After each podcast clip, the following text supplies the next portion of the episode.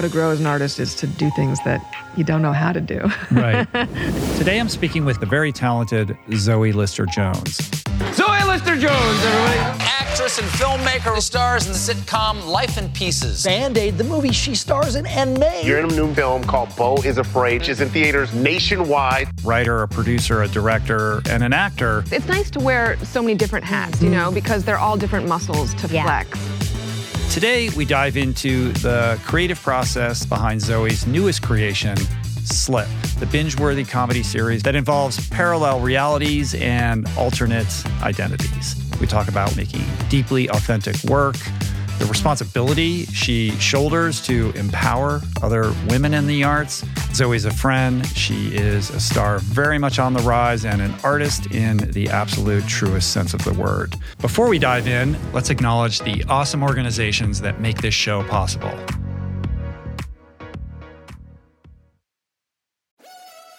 We're brought to you today by On. I am a total gearhead. I love researching the latest technology for the sports I enjoy. And I've learned that people often overlook apparel. But what you wear isn't just clothes, it is, without a doubt, technology. Technology that can make or break a performance. And I can tell you, after spending two full days meeting with the apparel wizards at On Labs in Zurich, that On is innovating in this space like no other with next gen premium fabrics, and just this heightened level of sophistication and precision and testing and development and intentionality previously unheard of that puts them just miles beyond the competition. I've been rocking On's high performance running apparel, including the long tees, the weather jackets, even the climate jacket, all super lightweight, tailor fit, built to move and just gorgeous to get you out and get it done in fleet-foot comfort no matter the weather. I'm super proud to be a brand partner with this impressive team. From increasing product sustainability to improved energy return and impact protection, truly Swiss innovation at its finest. To get you moving, On is offering an exclusive 10% discount. To redeem, head over to on.com slash richroll and use code RICHROLL10 at checkout. We're brought to you today by Recovery.com. I've been in recovery for a long time. It's not hyperbolic to say that I owe everything good in my life to sobriety. And it all began with treatment, an experience that I had that quite literally saved my life. And in the many years since, I've in turn helped many suffering addicts and their loved ones find treatment. And with that, I know all too well just how confusing and how overwhelming and how challenging it can be to find the right place and the right level of care, especially because, unfortunately, not all treatment resources adhere to ethical practices. It's a real problem, a problem I'm now happy and proud to share has been solved by the people at recovery.com who created an online support portal designed to guide, to support, and empower you to find the ideal level of care tailored to your personal needs. They've partnered with the best global behavioral health providers to cover the full spectrum of behavioral health disorders, including substance use disorders, depression, anxiety, eating disorders, gambling addictions, and more. Navigating their site is simple. Search by insurance coverage, location, treatment type, you name it. Plus, you can read reviews from former patients to help you decide. Whether you're a busy exec, a parent of a struggling teen, or battling addiction yourself, I feel you. I empathize with you. I really do. And they have treatment options for you. Life in recovery is wonderful, and recovery.com is your partner in starting that journey. When you or a loved one need help, go to recovery.com and take the first step towards recovery. To find the best treatment option for you or a loved one, again, go to recovery.com. There are certain rare people who have a powerful voice and know how to use it. My friend Amanda de Cadenet is one such human. The podcast is called The Conversation because it is the conversation, a groundbreaking series of raw and honest exchanges on the issues that matter most mental health, sex,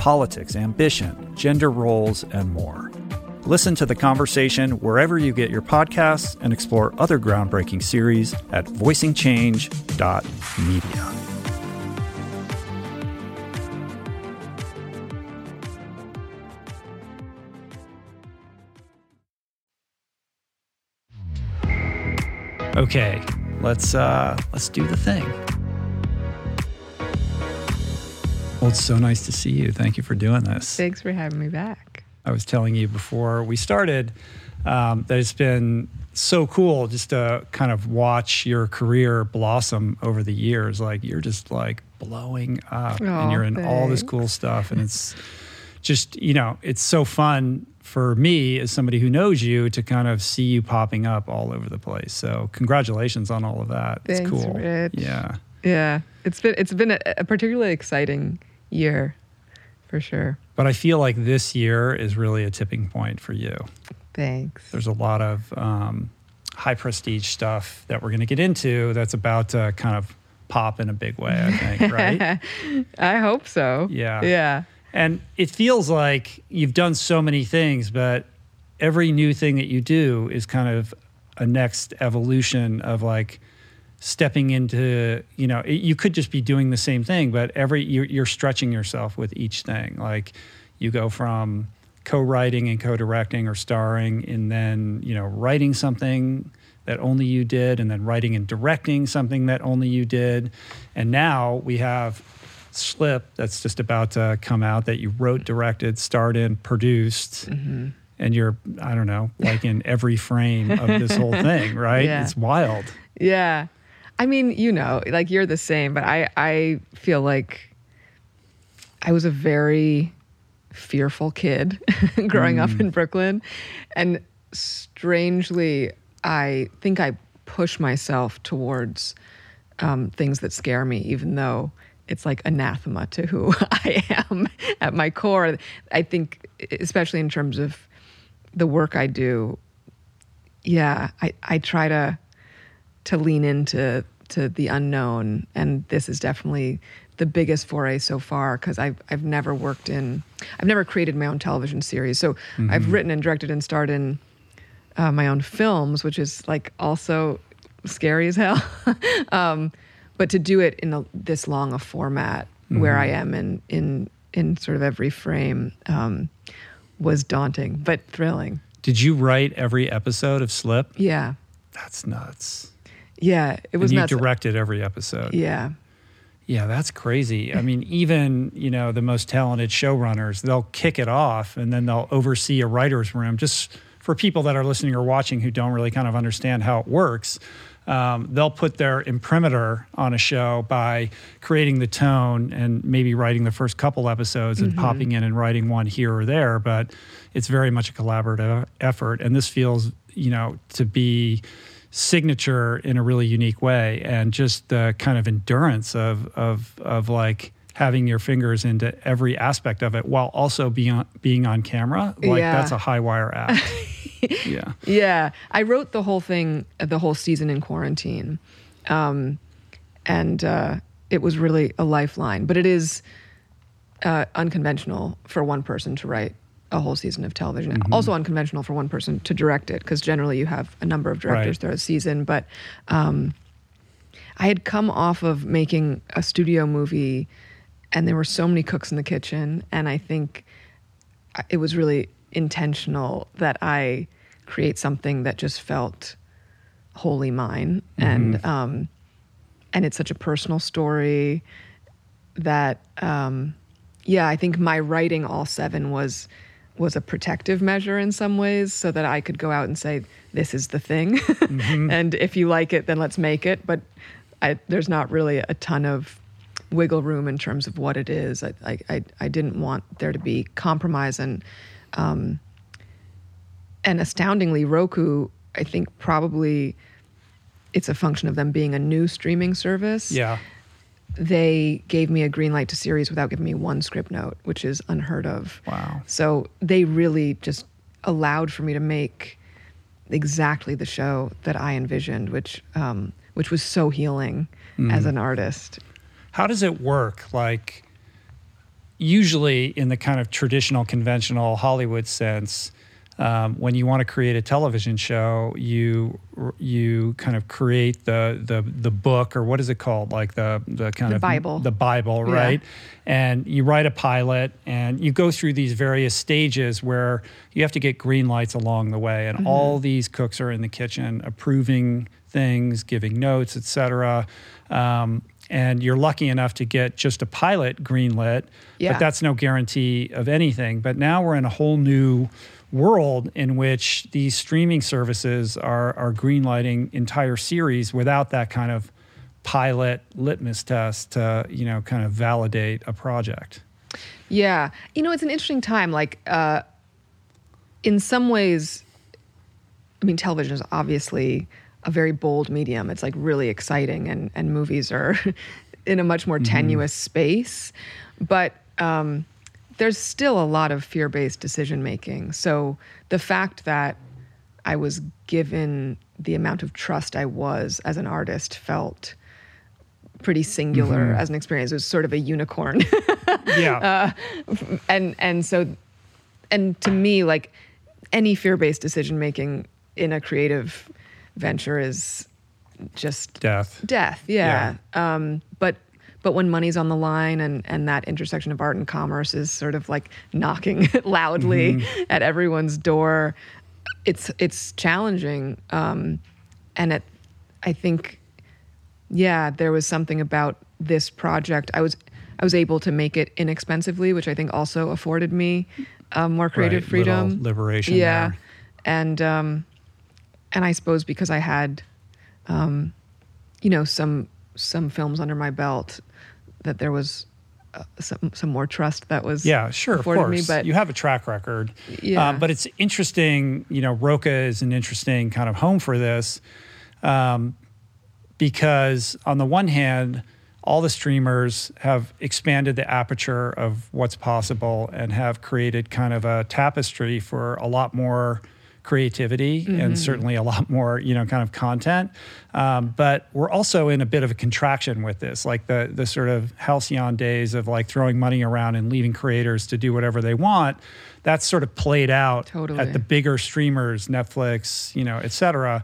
And they're reeling everything back and laying people off. But here comes roku like a little sprout you know like i'm like roku? Like what is roku isn't that like a box that you have that like i don't even know what roku is. Yeah. like wait they're making shows now? Like it's confusing from a consumer point of view. Like i don't know like all these new shows come up. I can't even keep track of where they are and how to find them. Um, it becomes you know there's there's sort of a this diaspora of all these different kind of places to find Yeah. stuff um, but you know this is like we're in this nascent stage of of trying to you know figure out how to create a media landscape that makes sense like the early days of AMC when we were all like, "What is AMC?" You, you know, and it was like, And they did Mad Ma- Men, They did right? Mad And Men and, was Breaking like, Bad, and then Yeah. suddenly, like, so it's it's exciting to get in, you know, early in a in a a streamer's nascent stage because I think there is more room to do really bold filmmaking, and this is surely the boldest thing I've Mm-hmm. ever made, and is you know really sex forward and and unapologetically sort of centered around female sexual pleasure and so um yeah i'm like big ups to roku for yeah for taking i mean it's the risk. definitely uh, it, it's definitely pushing you know pushing the envelope and Mm-hmm. you know and it's it's it's kind of nsfw in in, in certain respects um, but very bold and honest in that regard and yet at the same time highly relatable so maybe explain like you know before we go any further Yeah. Um, like let's talk about what it actually is so people understand what we're talking about Sure. Slip uh, follows a woman named May Cannon, played by yours truly. Uh, and she, when we meet her, she's restless in her marriage and ends up cheating on her husband one night and wakes up the next morning uh, to discover that she's now married to the dude she cheated on her husband with. And then over the course of the season, learns that um, through orgasm she's being transported into a multiverse um, and so each episode um, she's sort of being launched sexually into all of her parallel lives and relationships Right. So it has this weird kind of everything everywhere all at once multiverse aspect of Yeah. it aspect to it that's that's kind of you know sci-fi esque or or you know kind of fantasy oriented.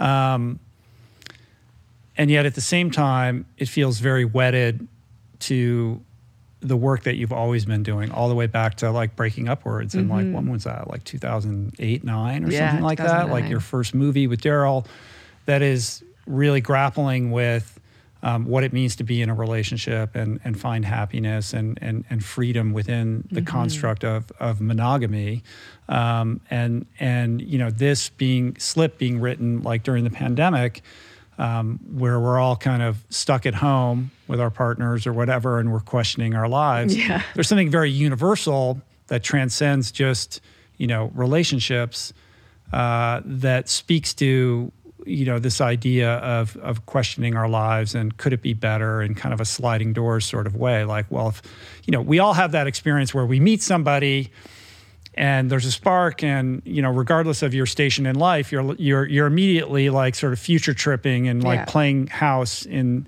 you know in a, in a, in a in a kind of fantasy you know idealized way of what it would be like if I was with that person mm-hmm. and you're just playing that out all the way to the end Yes. to kind of experience like oh well if I actually did that what would that be like and how does that then make me uh, sort of consider in a revisionist history way um, you know how i've been feeling about you know my life as it is in reality Yeah. Yeah. I, I mean, I've always been a avid future tripper. um, and and and I think it was exciting for me to sort of narrativize like what the what those fantasies would look like, as you said, if they were actually played out. Because oftentimes the fantasy will never be. Right. Um, you know, you quickly will ne- find out like yeah. this is nothing like the reality will, will always disappoint you. Uh-huh. Um, but I do think, like, as universal as those sort of existential questions are around, like, could I be happier? You know, Mm-hmm. and what do I do with that feeling of wanting more? That and the what ifs and and the paths not chosen. All of those questions just became so loud in quarantine. Um, as you said, like regardless of your station, if you were stuck in a relationship or if you were feeling so isolated and alone, um, and and so I think this really was my way of, I guess, trying to answer those questions for myself as I was also, um, you know, ending a, a very substantial relationship and marriage. So it was mirroring some of my Sure. my personal life, and I think so much of my work, as you said, has been about the the nuances and complexities of of relationship dynamics and so this was also uh, very much about that but i wanted to do it through a more fantastical lens and and um, give myself an opportunity and also an, the audience an opportunity to to go on a sort of wild adventure right yeah yeah yeah relationships through the matrix yeah on some exactly level, you know, and it's really fun. But it's also like, yeah, it's like you're there's there's a very kind of strong female empowerment component of of being vulnerable, but not shying away from uh, really confronting sexuality head on. Like you're not hiding from any of that. Like it's front and center throughout the whole thing, which is like a really bold choice, right?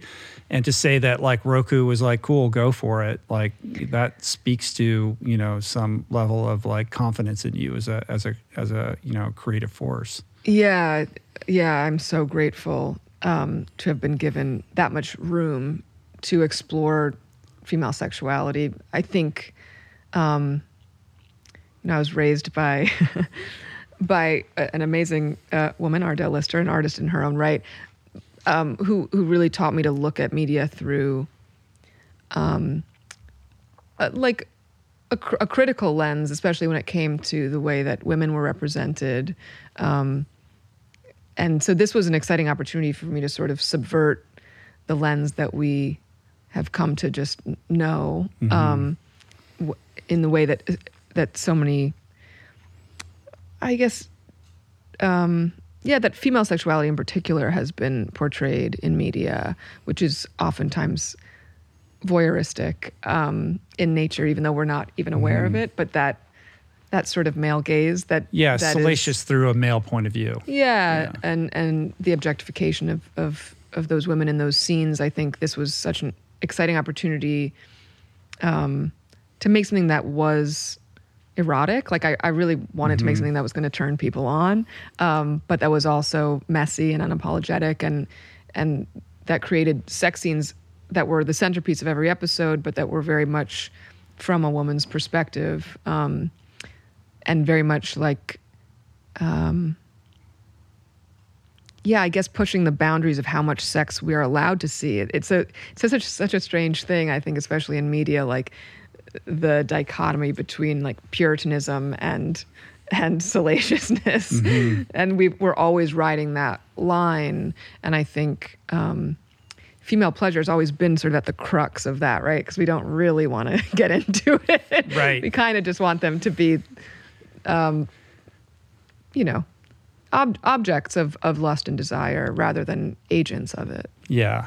But the device that you use, which is simultaneously kind of hilarious and, and provocative, is this notion that like orgasm is this wormhole through which you travel through time and enter into parallel universes where you have sex with somebody and then suddenly you're you're this is your life like Yeah. that has always been your life with this person. And then you have to live with that and that makes you kind of reflect on like is this better? Like this fantasy that i had and now i'm in it is this better than what i had before? Yeah, that like grass is always greener Yeah. paradigm where you then get to the other grass and you're like, ah, this one sucks too. you know, now Yeah. what? but like to be fair is it your I, I wasn't clear is it your boyfriend or your husband Husband. Mm-hmm. your husband right like i mean he's dorkville like all the way right like you're clearly unhappy with this guy and unsatisfied but there's something stable about it and Yeah. you know I mean, yeah. In the show, um, I, I, yes, the the relationship has come to a standstill for Uh-huh. sure. I mean, there's only so much you can do in half an hour, so I, I didn't want it to be so black and white that. Uh, You know that you're like get out of there, um, because I think there is like this sort of comfort, the creature comforts of a long term relationship or any relationship, really, you know, um, have a lot of value. And that idea of home is so central to like finding stability in one's life. And, and I think because my character is comes from a foster upbringing home in general is like a pretty tenuous thing for her. And so the over the course of the season i think she's she's um yeah sort of pondering the decisions she's made and wondering if she should go back maybe less about the person that she left and more about that sense of of stability and home mm-hmm. and and what that means and how we can find that internally rather than in other people. Mm-hmm. But this notion of always searching for more or trying to find a way to fill that like hole that can only be filled through some sort of spiritual solution that transcends the material is is played out in many ways you know throughout the show and i'm only at the inception of the show. But i love the fact that like you know she's a curator at this museum and there's this exhibit and it's called the hungry ghosts like obviously you know it's very intentional. Like you know i've read gabor mate's book you know the the realm of the hungry ghosts and like that idea of like we're just you know we're we're craven in certain ways and we're always looking for more and we're trying to like make ourselves feel whole through what we can grab onto in the material world. And no matter what that thing is that we grab onto it doesn't quite get us there. And we're deluded into the sense that like it just it lives just a little bit outside of ourselves and it's going to be the next thing and the next thing. And that gets played out through sexuality in the narrative um, you know of of slip. Uh, but you know how does that like like do you come to some resolution with that? And like how is this playing out you know for yourself? Because obviously these are questions that you're grappling with in your own in your own life Yeah. I think the hungry ghost is a fascinating archetype because I've never struggled with substance abuse, but I think we all are addicts, you know, like you're saying, that there's always this um, sort of insatiable quest for something to fill that restlessness or or um, you know vacuous place in our Right. souls. Yes. when you finally win that Academy Award or when you Yeah. get that, you know, external validation that you've been working towards your whole life, then you will feel complete. and you will never feel complete. And and I think that's you know such a it's such a universal trope and trait that we're all constantly facing. Um, and so I did kind of want to look at addiction through that lens, where whether it's love or sex addiction or something even sort of more ephemeral than that, just that hunger that lives in all of us and how we how we each choose to um, to try to satiate it you know however misguided the attempts are. And i mean i so admire all of your spiritual practices. I don't have um, enough of a steady spiritual practice but i but i was raised in a very spiritual home and i guess at my core like it is something that i return to um, when I'm really in need. But um, I totally struggle with it. I, I think that um, I don't I don't identify as a love addict, but I'm very interested in in love addiction um, because I think we all are s- sort of you know craving that connection in a way that will never be fulfilled you know in in the way that love has been um designed the idea this Sure, the idea of love Yeah, the narrative exactly. of love has been designed yeah. to totally Right. deceive us you know and so i think especially not to make it so gendered but especially i think for women um what we're seeking in in romantic relationships uh, will always be just slightly off the mark. Um, and I think that has been fed to us culturally. But um, I think this show does really delve into things that I definitely struggle with personally around intimacy and, and sex and and um, and that sort of addiction to wanting more. Sure. Um, well, let's go back there. I mean, you mentioned your mom. Your mom is a central figure in your life.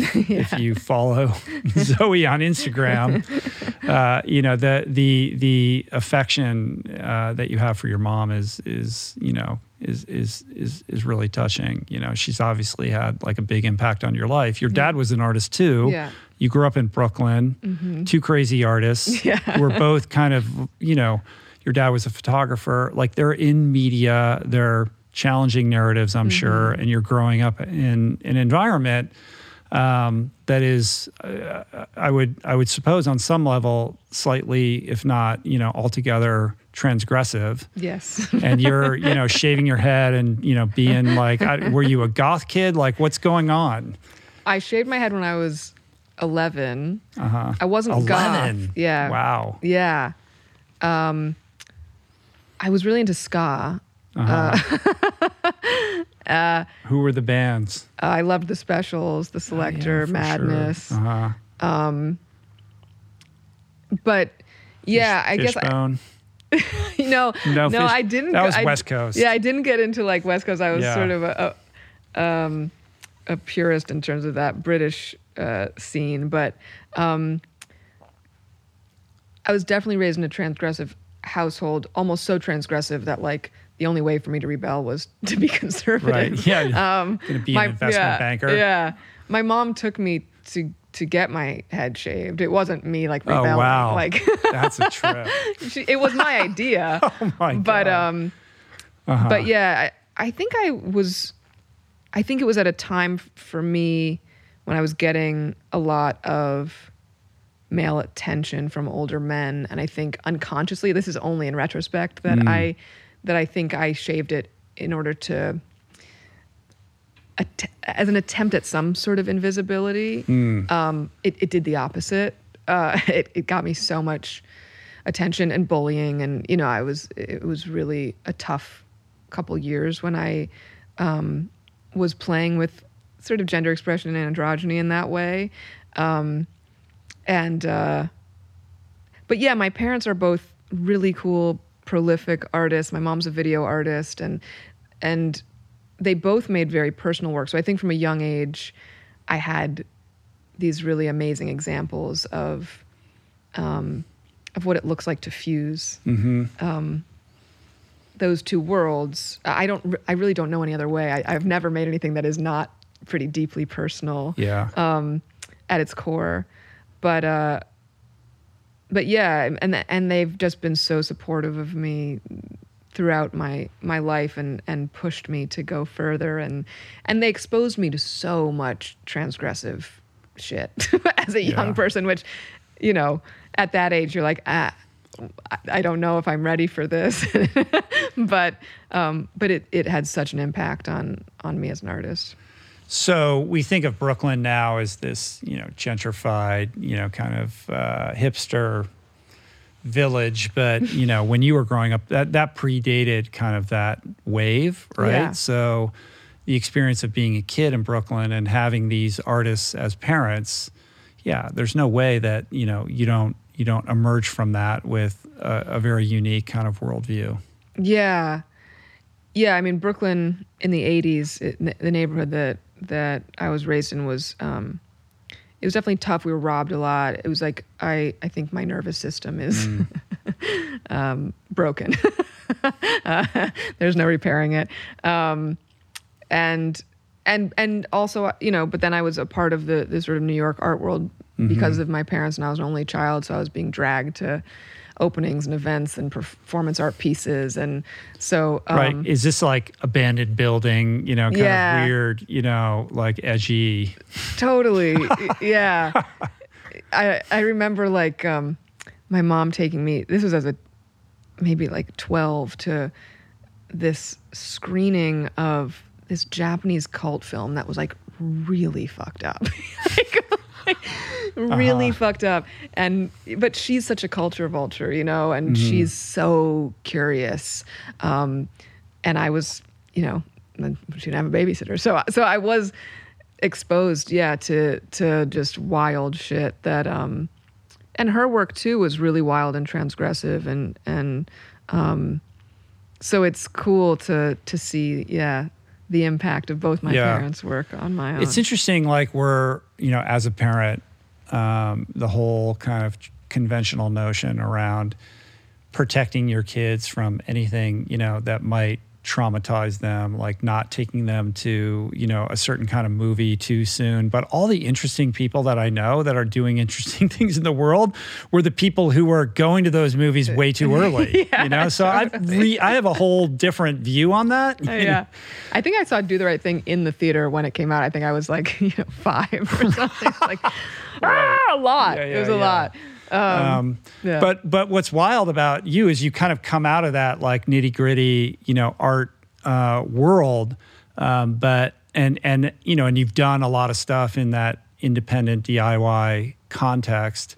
Um, but you're very much you've segued and moved into you know this this this sort of very you know you've been- you've been embraced by you know the the traditional Hollywood system and you've kind of stepped into being you know a glamorous exemplar of that right like you really lean into the glamour like I it's do, you do yeah. I mean like how many photo shoots a week do you do it's insane right well, na- right now with press, there's a Yeah. lot. It's like, uh, yeah, my Instagram is a little bit insufferable, but um, I do love. Listen, yeah, I'm I'm a real. But the choices that you make as a creative are are like feel very true to you know the ethos of of how you were brought up. Nonetheless, Yeah. Um yeah, I mean I I grew up broke. My parents were broke and they could never make a living from their art. And I think I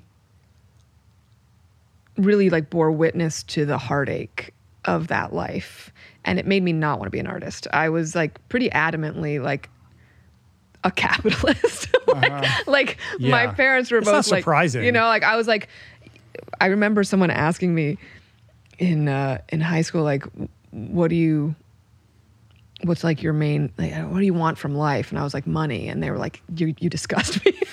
but I was like, I was like, I want stability. Like, I don't want the life, that life that I saw, because it wasn't just being broke. It was, um, it was Feeling unsafe and well, that, but also like the emotional component of seeing two incredible artists um, s- sort of have to um, abandon those those dreams. That's a really painful thing for a kid to witness. You know, really porous and sensitive kid to witness um, that both of them had to get my dad had a lot of odd jobs. He was a tel- telemarketer. He worked at different magazines. He worked at a video game company. He was just trying to scrape to get by. My mom um, started teaching video art at Rutgers, um, and I think neither of them ever were able to to really put the focus on their art again, and the um, you know it it's that that sort of age old question of like if no one sees your art what what is that what impact does that have on you as an artist? And both of them you know my mom is in, in is in museum collections and stuff but could never make a living. And and I think it's paralyzing. And I saw how paralyzing it was. I saw how painful it was. And when I got a scholarship to go to Tisch for acting I was like no. Like to put all my eggs in that basket. And my mom was the one to be like no you should you should go. Um, and i did. Had you been acting in high school building up to that? Like how did that even happen to begin with? i had acted in a couple high school productions. Um, i was really shy. But by the end of like by my senior year i i was acting more in high school and then i auditioned and um, and got in and got this um, scholarship and so i think also because you know there was a financial component my mom was like you're going um, and and So the financial component was almost equally as important as the idea of like, you know, becoming an actress was secondary to that. Yeah. I think my mom also saw that I had love for that and didn't want me at such a young age to be so cynical. You know, like I I think and I really am grateful for her um cuz she's a deeply cynical person, but but she was Yeah. trying to save me from that um and then like miraculously in one of the tough toughest industries i It's was able to out. make a living Yeah. from from my art. And so that's all a long way of saying i started to work in tv before tv was cool. You know like i was doing sitcoms and um and it was not cool. It was not like something that i was necessarily super proud of in terms of um you know my street cred but to be able to make a living like i was just like this is the coolest thing in the world. Like i this is beyond my wildest dreams and i'm still just so grateful to have been given those opportunities and and to be able to own a home you know? Like Yeah. my my parents never owned a home. Yeah, yeah, my dad yeah. still has never owned a home. Like um so i, I think I, i've always had a really pragmatic approach to the industry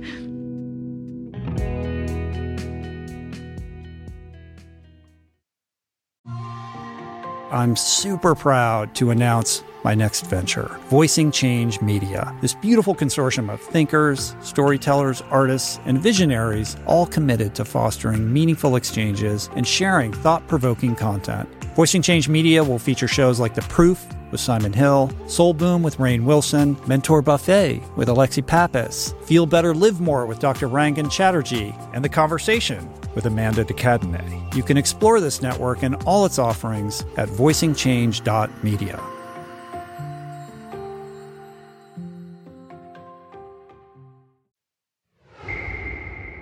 Yeah, you seem to kind of move back and forth between these worlds. I mean, like we mentioned, you did Breaking Upwards. Did that go to Sundance? I mean, that really put you on the map. That was, you know, the first thing that you and Daryl did together. Yeah, that premiered at South by Southwest, Uh-huh. and that was our first. We made my ex husband and I, Daryl, made uh, it for fifteen thousand dollars. So it was a real Mm-hmm. labor of love and teensy weensy, and then it opened all these doors Sure. for both of us as a team. So we were Right. really then billed as a But not like a financial windfall, you know? no, God but, no. But in terms of that, like street cred, right? Like indie filmmaker, cool, challenging monogamy. This is a recurrent theme through all the stuff that you do, all the way through Slip. Um, but then, yeah, like doing all this TV stuff. Like you've done, like it's a rite of passage for a young New York actor to do Law and Order. But you did like Law and Order to the tenth degree. Like you did every iteration of Law and Order. Like I'm obsessed with Law and Order. I've seen like every episode. Wait, I didn't know that about like, you. I lo- it's like a narcoleptic for me. Like I don't know why, but like for some reason, like when I can't sleep, like a, an episode of Law and Order, like, dun, like dun, yeah, yeah. it just like you know it's. Despite the fact that it's about crime and people doing awful things, it like lulls me into some kind of calm. I don't know what that's So what that says about me. Um, so I've seen you in many different, you know, versions of law, and- like Criminal Yeah. Intent, the Mm. SUV. It's like it's always funny when you go back and you watch the really old ones because there's so many amazing actors doing incredible Yeah. things that you see in these small parts in Law and Order. This is kind of like a training ground. I don't know if it's still the case. Like they've kind of rebooted it Yeah. more recently. Um, but I'm always amused when you see an actor show up in Law and Order and then like they show up again playing a totally different character. Like they don't care about that. No, they don't care. Yeah. I think I did four in the span of like a year and a half, or two years. playing different people Entirely yeah different and they just ignore the fact that you were Yeah, yeah, yeah. showed up last year as somebody else yeah. Well, it was a, each one was a different, you know, Uh-huh. franchise. I was on Mothership, SVU, Criminal Right. Intent, and then a, a short-lived trial by jury. But um, uh, yeah, no, that's a total rite of passage, and that was, uh, it it is really like sort of boot camp because you you do have to embody these. Yeah. wildly different characters. And I remember auditioning for Law and Order, and in the waiting room there was like back in the days of VHS tapes, but like there was like a shelf of VHS tapes of every audition, and it was like Brad Pitt, like you know, it was everyone. Right. It was everyone. Like, uh, and so you were seated in this waiting room, being like, yes. One day. yeah exactly I too. like you kind of have to do it if you're You a young to, actor in new york right Yeah, and I was doing a lot of theater at that time too, which was really fun and and um, and also you know an incredible training ground as an actor. Mm-hmm.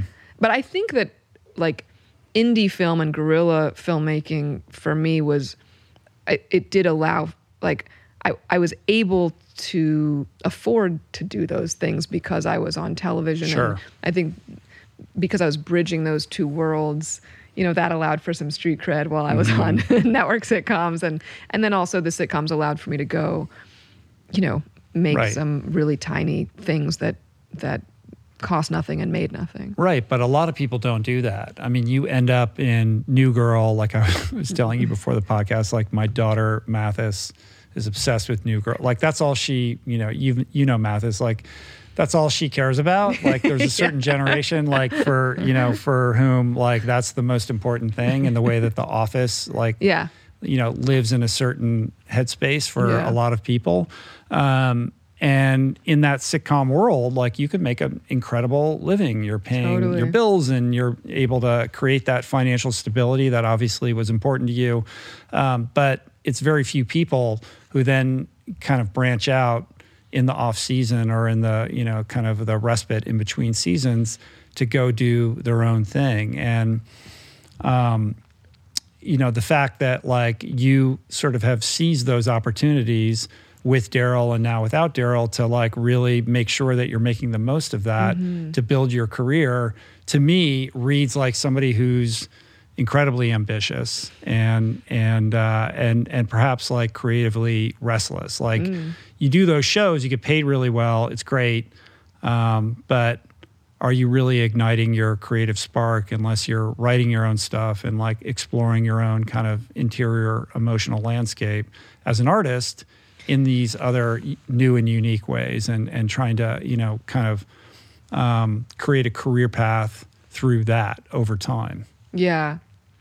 You people get so easily pigeonholed um, in in my industry and and put into boxes and so I think there was a a ferocity to me trying to not be able to be put into one category too. But yeah, I think I don't know any other way to live. Like I I don't know what to do with it's not just a restlessness of spirit, but it's like a a hunger to answer questions for myself that are um, sort of at the core of you know the human journey for me like anything that's coming up i'm a deeply sensitive and feeling person so i'm always wrestling with with you know sort of deep and existential queries that i i kind of only know how to answer through my my writing Mm-hmm.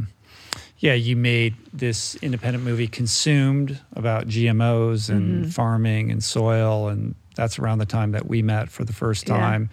Uh, but then during the pandemic, you make um, this how it ends movie. You know, like like what can we do when we're all locked down, right? And then you write Slip during the pandemic as well, like using the confusion and the isolation and you know kind of all the weird emotions that we were all having and channeling that into you know something that you could express Yeah. Yeah. How it ends was also both Daryl and I trying to figure out how to face like God, something unprecedented that we were all we were all just, you know, sitting around having to face ourselves, you know, and I guess Yeah. that's the most unprecedented part. Um, and so that was the story of of um, my character walking across Los Angeles on the last day on Earth with her younger self and having a conversation with her younger self because I was trying to do so much inner child work at the time and I did not know how to talk to my younger self. I still don't really know, but the movie was me trying to figure it out um, by actually writing a script between Yeah. the two of us. well what does that look like like we were joking uh, again before the podcast i texted uh, whitney cummings you were in her you you were in her show whitney. You know whitney you know better than i do. But i was like whitney zoe's coming in. What what should we talk about? And it's like all about trauma and her child you know like she wants to go right to the psychology of everything. Right? Whitney. I know. Um, so that inner child work, or even like kind of uh, not just childhood trauma, but like the adult trauma of Mm-hmm. like experiencing COVID and exploring that through art. Yeah, I mean, we've all got just children wailing inside of Sure. us. oh my God. and I guess that you know that I I think those children are probably in a weird way holding the reins of our hungry ghosts. Yeah. Um, but I think we all can be sort of hijacked by very young people, and um, and I've only in the last few years, I think, really, COVID sparked uh, a much stronger or acute interest in in who that person is and how to talk to her and how to settle her down. Um, and you know, I was going through some major life changes, and I you know, still am. And and I think at at any threshold in a person's life, those voices get all the louder, and and um, and yeah, that process of like reparenting is is. I still I don't totally understand it, but I'm, I'm trying to. but do you, do you uh, like what is your modality for that? Do you have a therapist? I'm in a lot that- of therapy. Yeah. yeah. I have an individual therapist. I'm also in group therapy, which is one of my favorite new modalities. I think it's really radical um, and cool work. and in that group, are they friends or strangers? No strangers, we can't speak outside of group. Um, and uh, it's an amazing exercise in radical honesty. It's basically a place, it's like a safe space in which one can say anything um, and say it directly to another person. So it's like in individual therapy, which I also love, but it's uh, it's a different dynamic. This is really testing the bounds of your interpersonal dynamics as a mirror to reflect what's happening outside of group therapy for you. Um, and I, yeah, so that's been really fascinating. That's a level, like an, an enhanced level of trust that you have to muster.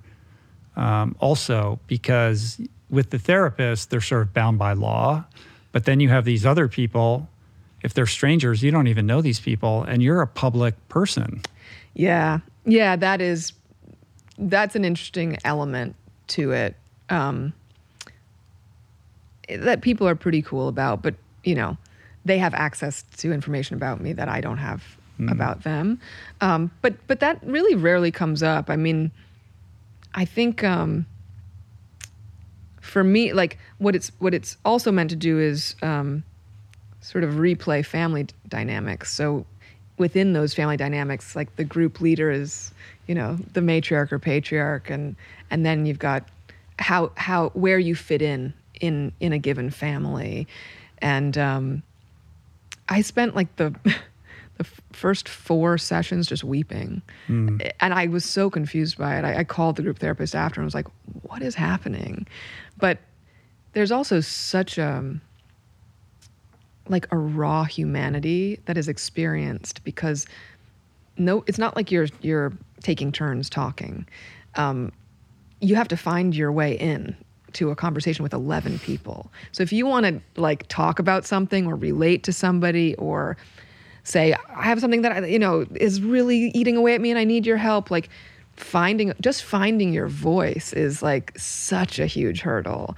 And for me as an only child like i've never had to really do that. Um, i mean i have to do it in my in my professional life but um, yeah so it's been it's just been so interesting. And then people will tell their stories and there's so much universality to them um, that yeah so that that's been cool um, and and uh, and personal therapy. There was a time when I was in couples therapy, individual therapy, and group therapy every week. So like, I was so out of my mind. Right. Um, it was helpful, but I, now I'm only in two two of the three Hmm. every week. It's a lot, man. It's a lot. I- Yeah. I'm a firm believer in therapy, though. Yeah. But this question around monogamy seems to be this thing that has kind of lived, you know, in your in your, you know, conscious and unconscious mind for a very long time from mm-hmm. the inception of your beautiful relationship with Daryl that like, you know, went on for a long time and kind of, you know, reached its you know, conclusion. Um, and I love Daryl, you know that. Um, and I know you guys are still close and all of that. But the fact that this was, you know, part and parcel of of your move, your first movie that you guys did together, and still gets played out in Slip. Yeah. Like, what is going on with like how there's something like very cool about the the female empowerment piece to that but I feel like you're still trying to make sense of, of like what that means and, and how you live as a modern woman, a modern empowered woman um, within the, the kind of construct of, you know, conventional lifestyle and Yeah. expectations. Yeah, I mean, Breaking Upwards, as you said, was about non-monogamy. It was it was um, based on a real open relationship that Daryl and I were in, and and Daryl and I, over the course of our 17 year relationship, um, were in and out of of non-monogamy, and I think in some ways, Slip was me trying to contend with with what that was and what that meant and how to take it into this new stage of my life. Like we became polyamorous um, in the later stage of, of our relationship and that you know opens up a whole Does that new, ever work? You know Do you know Rich- anyone who's explored that? Like we have, you know, this fantasy that you know we can live these polyamorous lives, but I don't know anyone who's been able to like do that and achieve a level of happiness beyond what they were experiencing prior, or to do it in any successful way. And I'm friends with Neil Strauss. He wrote a whole book about Yeah. it called "The Truth." Like, Yeah. you know, read that book, and Yeah. you'll, you know, you'll get a heavy dose of, you know, what the reality of that looks like. Yeah. I mean, my mom's best friends are polyamorous, um, and they have been for decades. And they sort of served as me and Daryl's mentors. They have made it work. Um, but, you know, like whenever I would go meet with either one of them to be like, oh, what do I do? like, this is crazy. They would tell me stories that were so harrowing. Yeah, I mean, like, like, the fantasy of, of like sexual liberation, Yeah. you know, has to contend with, you know, all of our human frailty and jealousy and, and pettiness. Uh, you know, I, I just don't know that I would, I, I, I mean, I'm not cut out for that. Yeah, and there's a level of, at least in my experience, you know, because I think it, some people do make it work. I definitely think non-monogamy can work. I think that's a very different thing than polyamory. Um, and I think in some ways, I, I question how much social conditioning plays into the difficulties that we assign to non-monogamy because monogamy is also really fucking hard. Sure. You know, we just don't see it. It doesn't have the same um, stigma. Yeah. Um, but It doesn't have the level of complexity, though. It might have a high degree of difficulty, right, that's true. but you know, it's not a, the the the difficulty doesn't live on that exponential scale of like you know having to manage all different kinds of people, and it just seems Yeah. very chaotic. It is. It was chaotic. I guess, like any extreme sport, there's hot, really, you're chasing the adrenaline, you know? Um, and then your body's broken and you have to recover for a and is the adrenaline about like like the new? Because there's always like the allure of the new. Yes. you know that's the uncharted terrain where the answer lives. And this exciting you know uncharted you know like uh you know adventure with this new person and the promise that that holds. I think it's the allure of the new. I think there is something uh, exciting and sexy about the transgressive nature of what you're doing, radical honesty, if you can swing that. But I think the complexity really, uh, for me at least, lies. Or I think in a, for a lot of people, it's like the new is hot and also the illicit is hot. And the whole point of non monogamy, when done well, is that it is all about communication and honesty. But, you know, there's going to be omissions. There's going to, you're still going to be chasing something illicit on some level. And, and, and that's, I think, where people get mm-hmm. stuck. yeah well it's a very kind of heightened peak experience i would imagine Yeah. And when when it's when it's like working well it probably feels like being really high yes. Uh, but I would imagine the lows are pretty low too. Real low. really low. So where do you land on that now? After, like, we don't have to get into the details of that adventure, but Yeah. as somebody who's explored that, like, what is your kind of, you know, uh, summation on on on living Uh, living I that think that I would not be polyamorous ever again. Um, and I think I'm still, jury's out on non monogamy. I think it's something that really scares me. Um, I still am not like, but it scares me, but I'm always sort of game. Mm-hmm. Do you know what I mean? Um, like most things in my life that scare me. Um, for me, I think many people play with don't ask, don't tell in non monogamous relationships, and that doesn't work for me. Uh, it's a tell tell situation because I think, yeah, I think just based on, on my personal experience, honesty is has to be at the forefront Yeah. of any relationship. And with all the therapy that you've done and that you're doing, how do you know, like, when you're, you know, pursuing a relationship or an experience um, from a healthy place versus acting out on some, you know, uh, you know, perpetuating, you know, some past trauma or acting out for attention or what have you? Totally. Yeah. I don't know how you know those Yeah. things. I mean, I think I think you know deep down when you're acting from a from the hungry ghost place. You know, like I I will say to my therapist, Mm-hmm. What is the need that you're trying to meet? yeah, what and and I can I can feel I'm like this feels addicty, you know?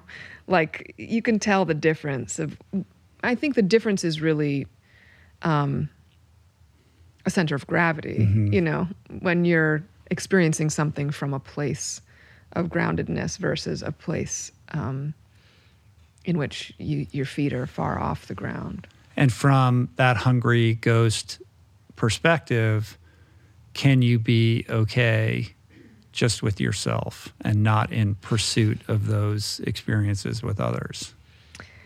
And coming out Yeah. of a, a, marriage, a long time relationship, and all the peaks and valleys, you know, with Daryl, like where does that land you in terms of how you feel about yourself and how you engage with other people in relationship?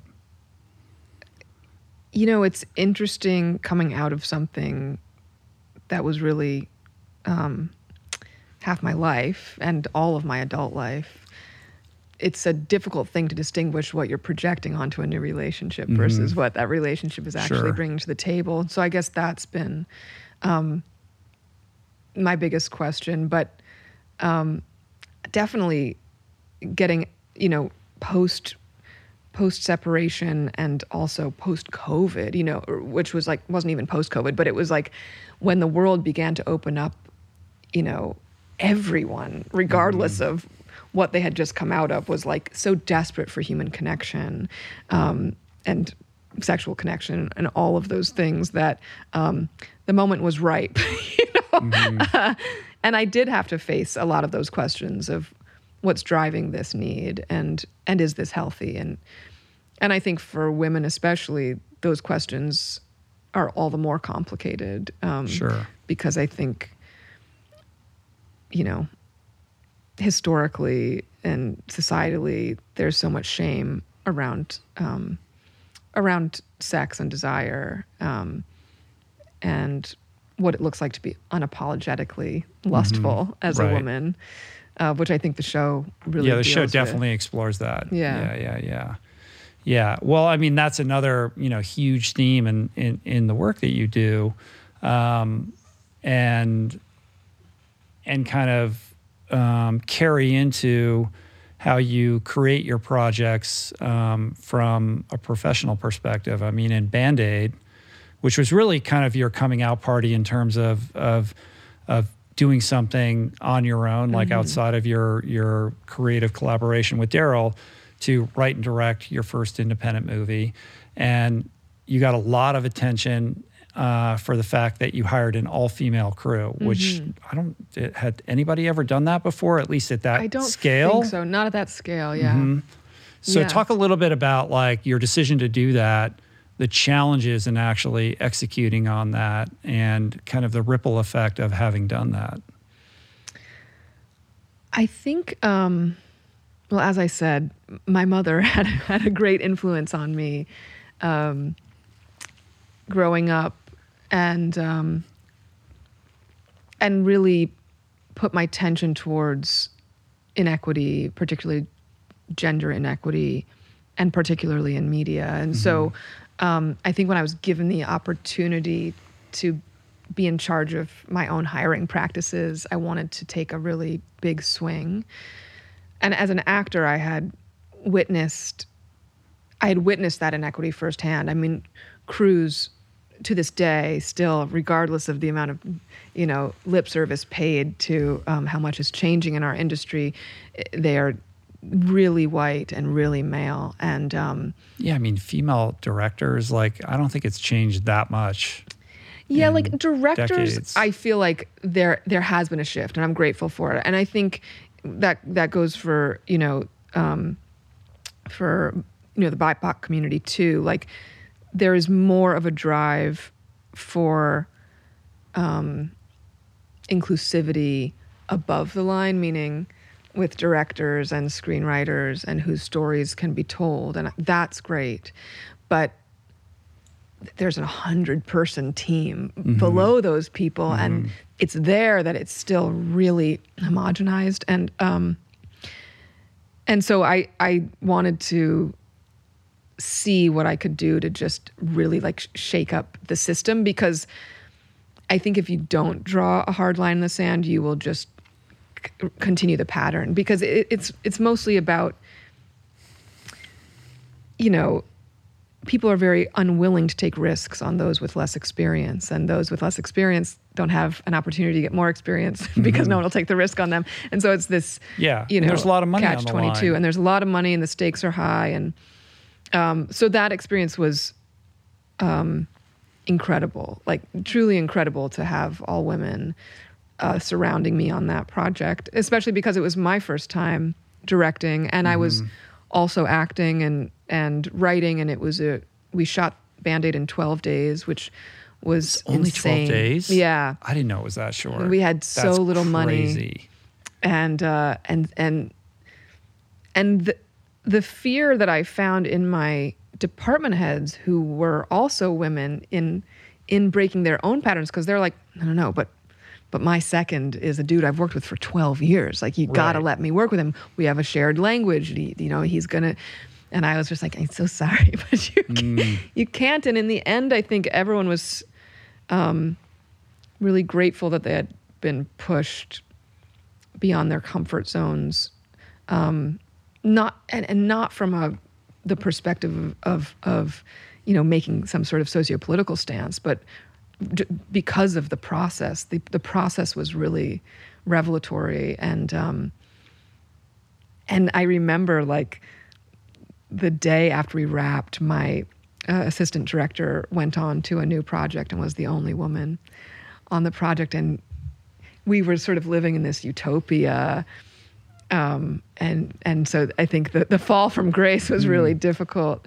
Um, it's changing incrementally. I do think it's changing incre- incrementally, but it it requires intentionality and um, and a willingness to take risks, which I hate calling them, but but it is what what what one would view as a risk in hiring someone that might have less experience than um, than their white male counterpart. Yeah, and also a risk given that this was really your first time directing, right? Like Yeah. there's a lot on the line for Yeah. you career-wise in terms of, you know, what's going to happen next. Yeah. So for you to say, it's one thing like, oh, I've been doing this for a long time. Like now I'm going to I'm finally going to do this. I have cred and all of that, but like you were you know, just at the beginning of trying to establish cred in that world and for you to say, no, I'm going to do this is pretty bold, right? And Yeah. and then to have your department heads, you know, have to do that because then you're in a conversation around like values versus like the quality of the film. Like the quality of the film is going to suffer because the communication between the department heads and the people underneath them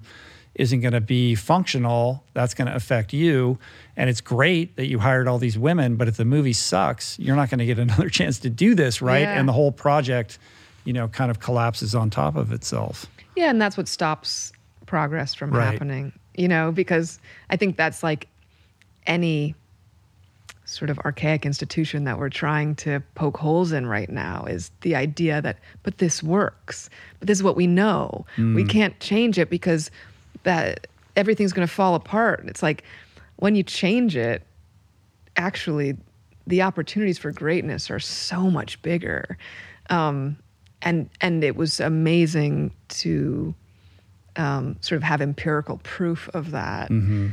And I, again, like But there is a ballsiness for you being still a newcomer For sure. to do that as opposed to an established, you know, uh, credible director with a track record of generating box office. Yeah, you know what I yeah, yeah. mean? Like, so Yeah. that's pretty fucking cool it, it, and thank you. ballsy and courageous.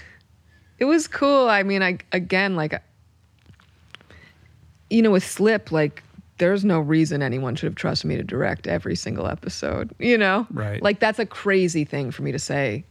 I'm going to do this on my first series that I've created. It's it's a risk. Like I'd never I directed a pilot.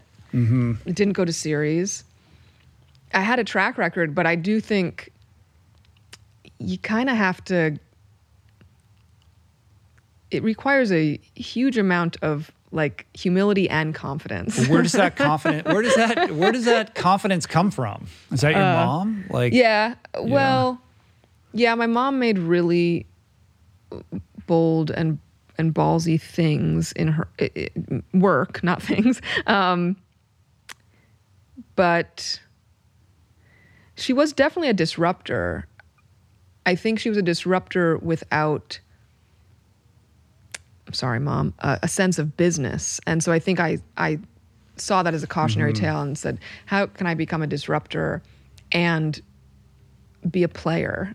Like um, that is taken seriously in the industry. not very many people can do that. Like artists are not supposed to be business people. That's why there's managers and business managers and all these other people to kind of, you know, create guardrails around them to allow them to create while, you know, kind of providing some stability and, and infrastructure.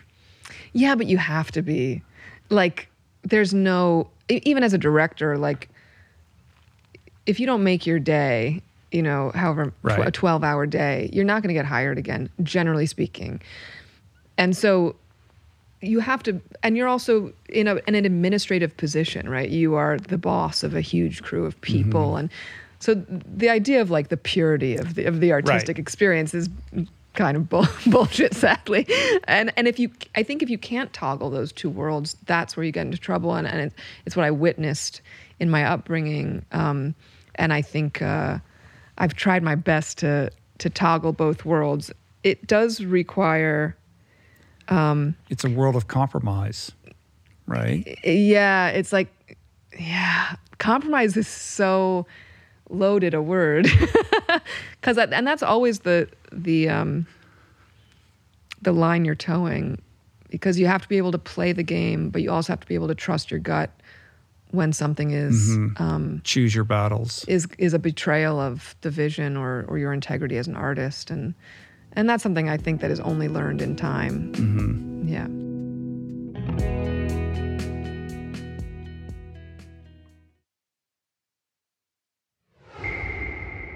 What's the difference between directing a movie and being a showrunner on a TV show?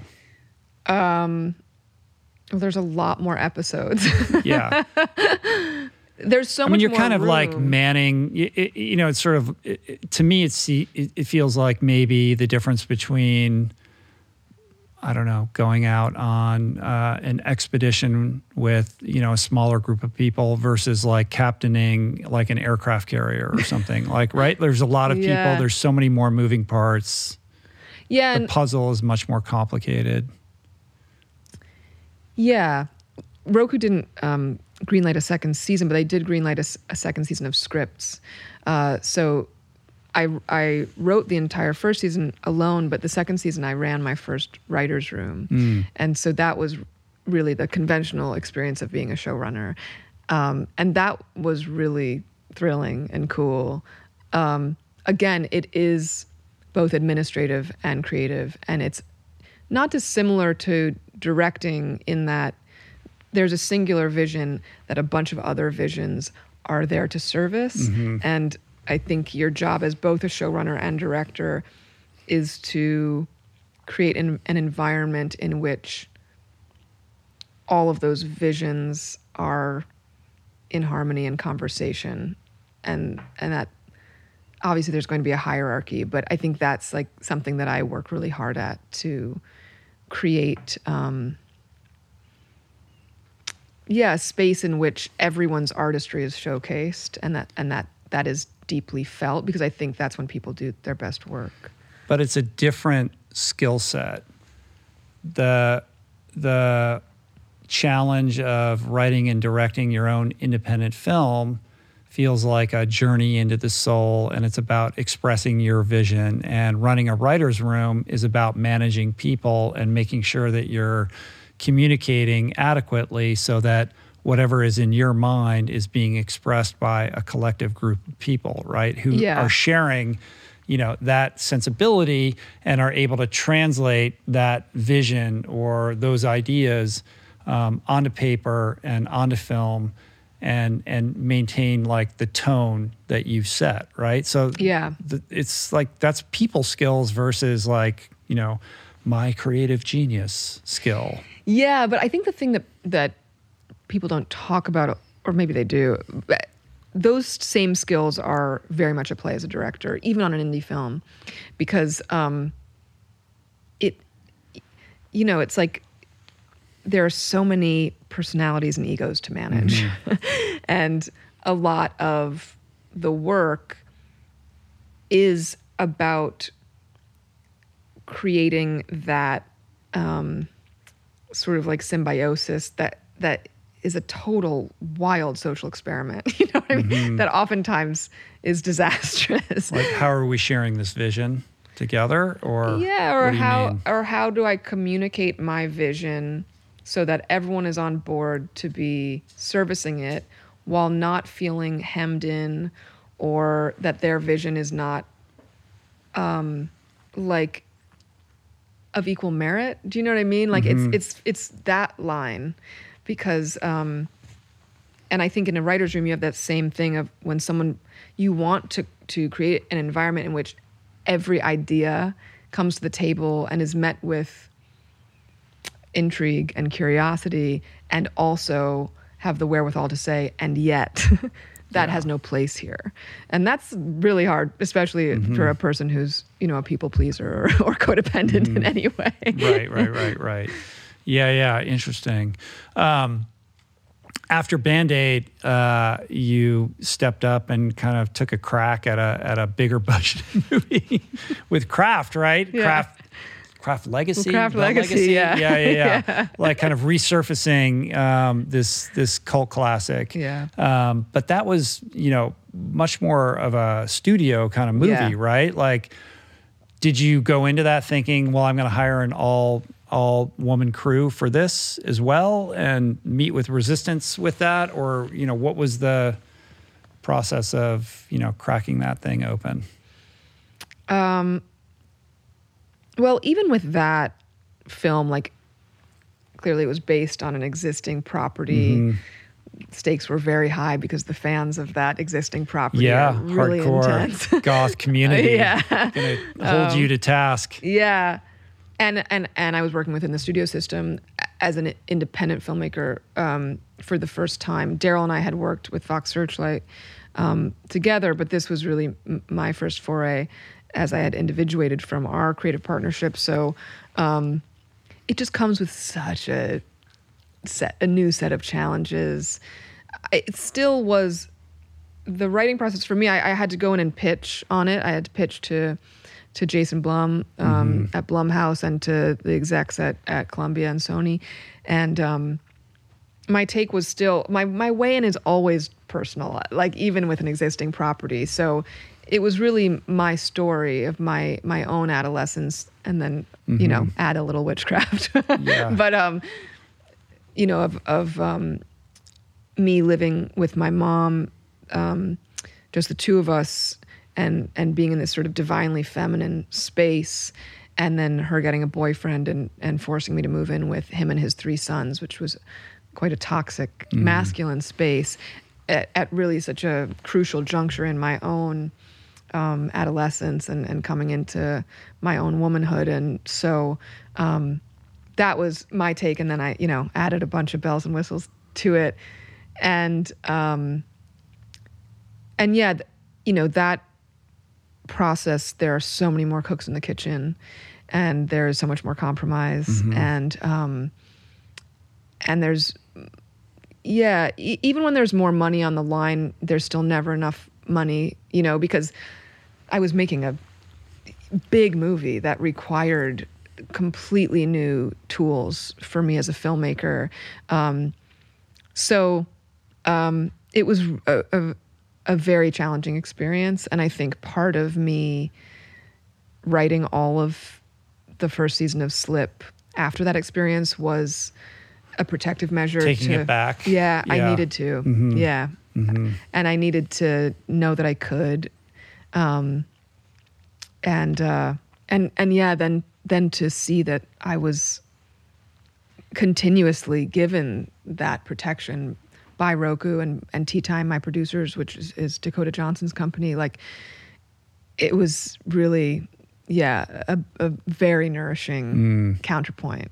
so how do you know if you're going to get a second season depends on we'll how find well out it does. end of May. yeah. Yeah. so like as of the date of this recording it hasn't quite it hasn't come out yet No, but we'll April kn- we'll 21st. right soon. yeah, April twenty Uh-huh. all seven episodes drop. So, uh, so hopefully people will, will binge it and uh, and Roku will. so yeah. they're all going to drop at the same time Yeah, yeah yeah, i think that's smart yeah. I wrote it to be binged. yeah So yeah and they're they're half hour episodes Yeah. not, you know mhm. yeah, they're easy. Mm-hmm. Um, yeah, I'm really excited. It's such a wild uh, experience, like sharing something after it's lived inside you for What so does long. that feel like? Um, Vulnerable. it vulnerable. feels a bit out of body, like very vulnerable. This this is the most I exposed. mean, yeah, you're very exposed. Let's just say you're very exposed. And yeah, uh, I'm very exposed, Uh-huh. and um, so yeah, I, you know, I definitely feel scared, and I feel excited, and um, there's so much anticipatory sort of adrenaline that, Mm-hmm. um, yeah, it'll be interesting. There's always a postpartum that happens after it comes out um, because it is a birth, Sure. and um, and the high of that of of the release is is so wild um, and wildly vulnerable, and then you sort of have to figure out what's next. yeah. What does the creative process look like for you? You know, I've had Steven Pressfield in here, and I've had Robert McKee, and all these people who come in and talk about, you know, the the kind of art of creation and the kind of brass tacks of what it means to sit down and give birth to an idea. So, how do you like? What are your daily habits or your practices around like? You know, creating these scripts or turning these ideas that you have into reality. you know, I don't know where I I have been talking about it, and it's sort of an, an embarrassing way to talk about it. But I do. It does feel like there's some sort of cosmic download. like I don't know when I when people ask me the inception of these ideas for the projects that I write, I really don't. I don't have an inception point. I don't have a memory of when it came to be. It generally happens in a sort of liminal space. It's like upon waking or sleeping or in a shower. It's when my mind is given permission to turn off. Um, I'll get an idea, and generally then it will sit. I'll sort of let it incubate for a year or two, uh, usually because I'm working on something else. But when it persists, But when it persists, I know. you yeah, Yeah. you're like, ah, I need to pay attention to that. Yeah, I've never been impulsive. Like I've never gotten an idea and been like, and we're writing. I sort of let it because also, as I said, like so many of those ideas are um, based in big questions. So I also want to have some time to figure out what the question is and what the the facets of it are that I want to explore. But um, I don't have like a daily practice when I when it's time to write and my body knows it's time to write, it's very clear to me, and then I will uh, write incessantly for until I have an entire script. Um, and I'm a I'm a fast writer, but I won't.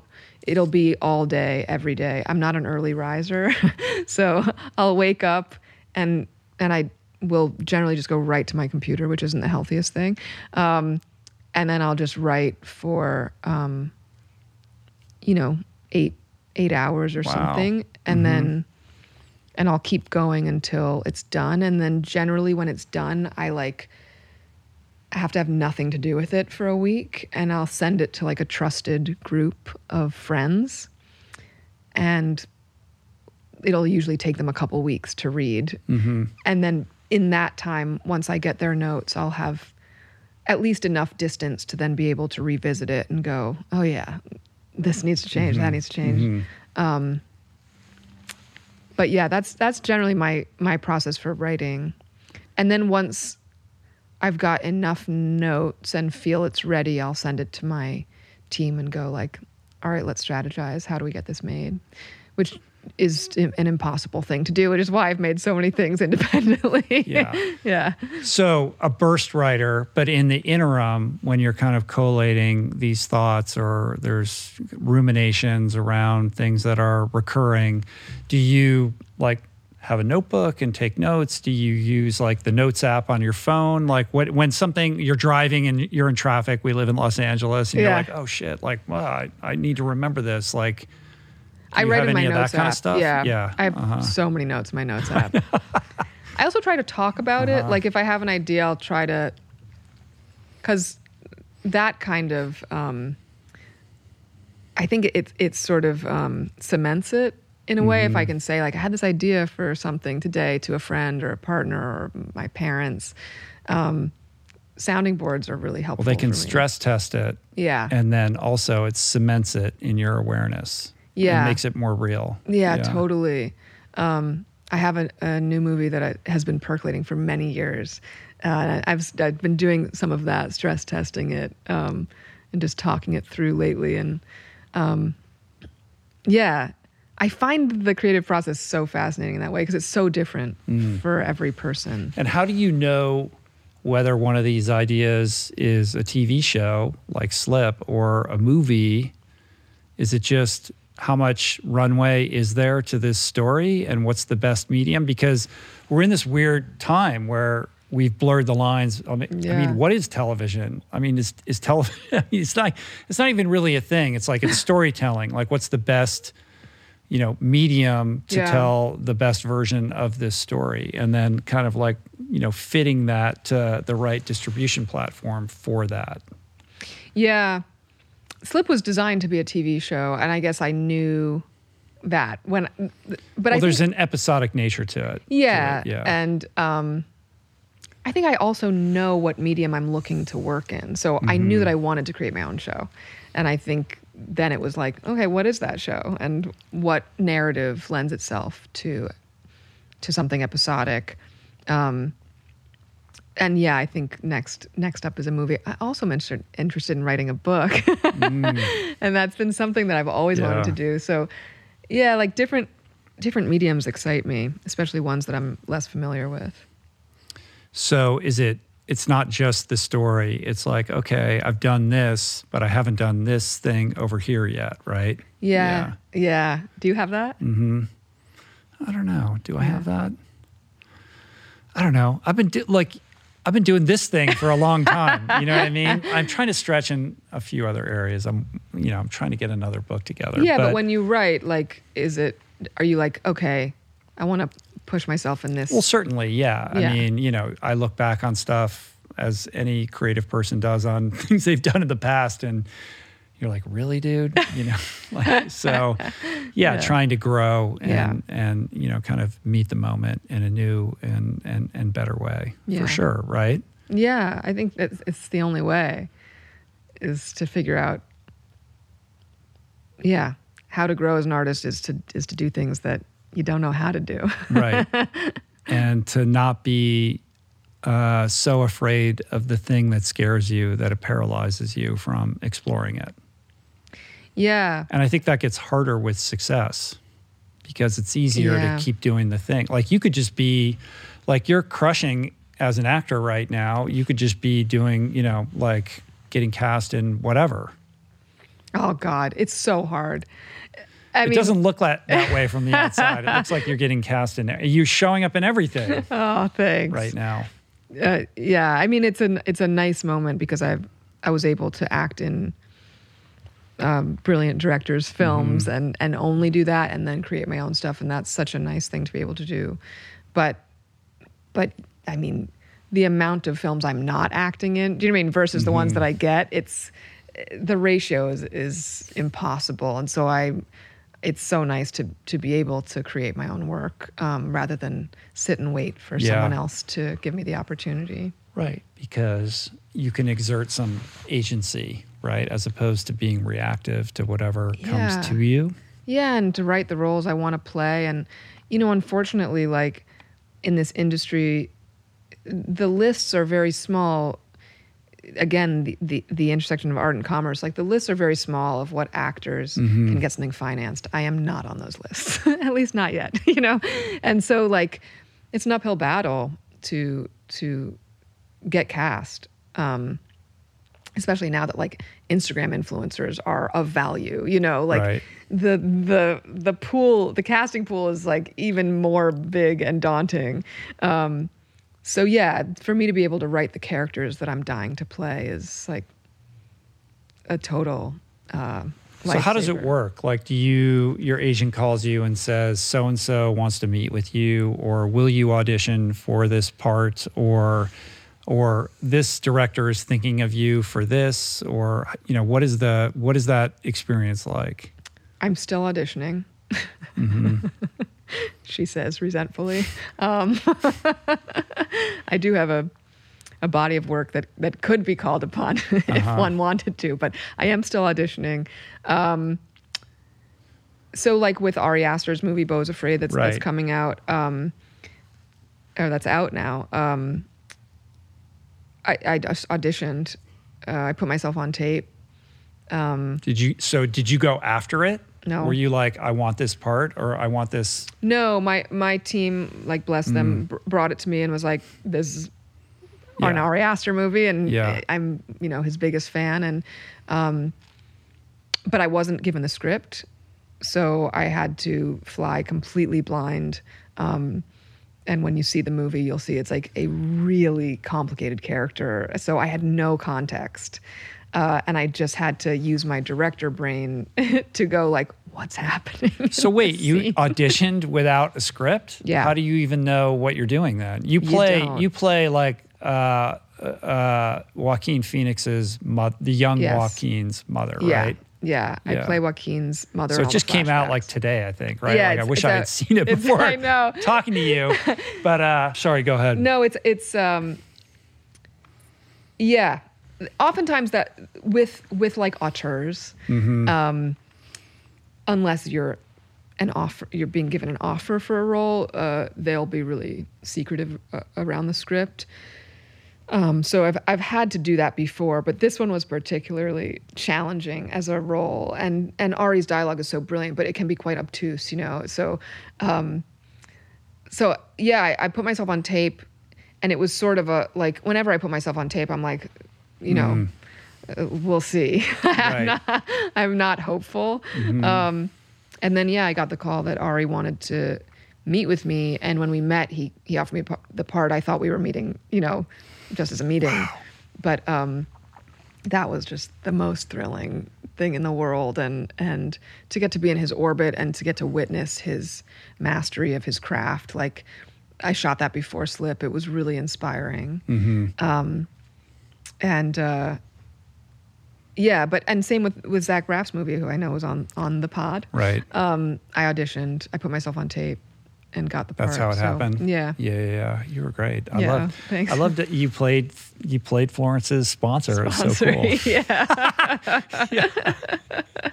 and you were like, no bullshit with her. Yeah, no. You know what I mean? Yeah. And I, I told Zach, um, I've seen the movie a couple times now. Like he did a really good job of, of being authentic to what that world and that experience is like Yeah. for somebody who isn't part of that world, and also Florence, who you know doesn't come from that subculture.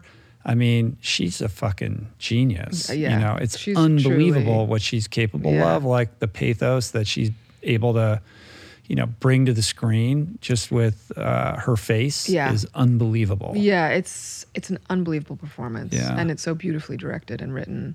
Um, yeah, it was really cool to be a part of both of those films. Mm-hmm. Um, because also, you know, you, you create these little families, and, Yeah. and now I consider all those people my friends, which is yeah, so yeah, cool. yeah, yeah, yeah. That movie is beautiful, and you know, this isn't like a film podcast, so Yeah. there's a lot of people who aren't like you know, cineaste. So for those that don't know, like, um, you know, people listen to Zach, but maybe people don't know who Ari Aster is. I mean, this guy. I mean, Hereditary, Midsommar.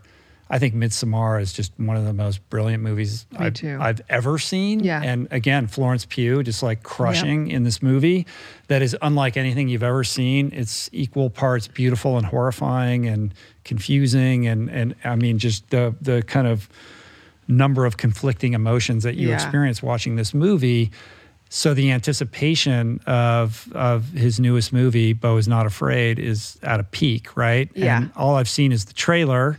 Um, what a gift that you're able to participate in this movie. Like I just can't I can't wait to see it. And I really believe that this guy is like, you know, he's among the greats. I- and I- he's only I- at the beginning of his career. Yeah, You know. Yeah, I think he's. I think he's one of the greatest filmmakers of our time, and um, to witness what he's done with this film is is Mm-hmm. really incredible. It's it's three hours long. I know it's three hours based on the trailer. Like it's there's a you know, it's obviously this surrealistic, Yeah. you know, kind of experience of him. Like, I guess he's trying to go visit his mom, and like, there's all kinds of craziness ensues. But yeah. just based on that alone, it it it feels very Charlie Kaufman It kind of is. Synecdoche, New York. Totally. Yeah. Yeah, it's got like a Coen Brothers Kaufman esque um, vibe for sure. And then, and Ari's mastery of like the visual cinematic language is is really something to behold. Like it, I I highly recommend seeing it in a theater. Um, it is so incredible, and Joaquin's performance is incredible. I mean, the whole cast is amazing, but um, it's yeah, it's an epic, sort of demented dark comedy. and what is it like? Like when? All right, so Ari Aster, genius. Uh, like, what does that look like on a day to day basis? Like, how? What is the the experience of working with an auteur who has that level of command and vision? I mean, it, is like a master class. I, I, because I was in front of the camera and I, I didn't want to be like annoying and and like shadow him when I wasn't Right, but you are a director also, right? I you couldn't- was. I'm sure you're like paying attention to everything with, Yeah. with some level of hypervigilance.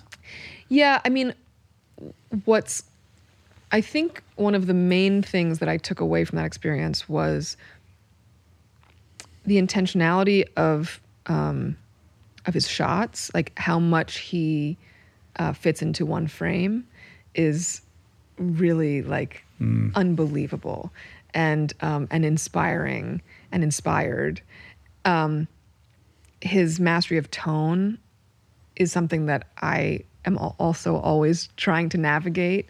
Um, and going between comedy and and deeply felt scenes and horror and it's like an amazing Absurdity. absurdity yeah but something that i really took away from it was his sense of play and i think you know in sort of it's aligned with what we've been talking about um, with what i set out to create in the environment on my sets like stakes are so high. We're doing really intense scenes. He does a lot of takes.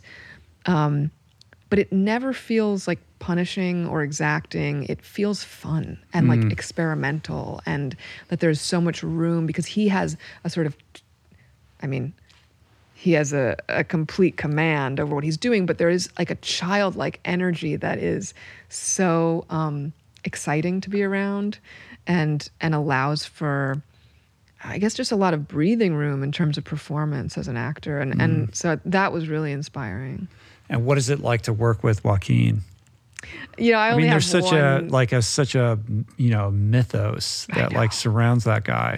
You know, I don't. I didn't really get to work with him. I only have one tiny scene in which that that we shared, but um, I found him to be lovely. Um, him and Ari had an amazing working relationship, and um, we just premiered the film, and yeah, he was so sweet. And we hadn't really Mm-hmm. gotten to know each other. Came up to me and talked to me about my performance. Yeah. and, yeah, it was cool. I saw some photos or videos of the premiere with you guys. like, Yeah. yeah. I mean, I'm that- determined to get that guy on the podcast. Oh man, he's he's such a brilliant actor. Mm. Um, so yeah, just to to share any space with him on screen is really a dream come true. Mm-hmm. It's pretty exciting. Yeah. that movie's gonna come. It's gonna make a make a big splash. I think I think so. so. Right. yeah. Yeah.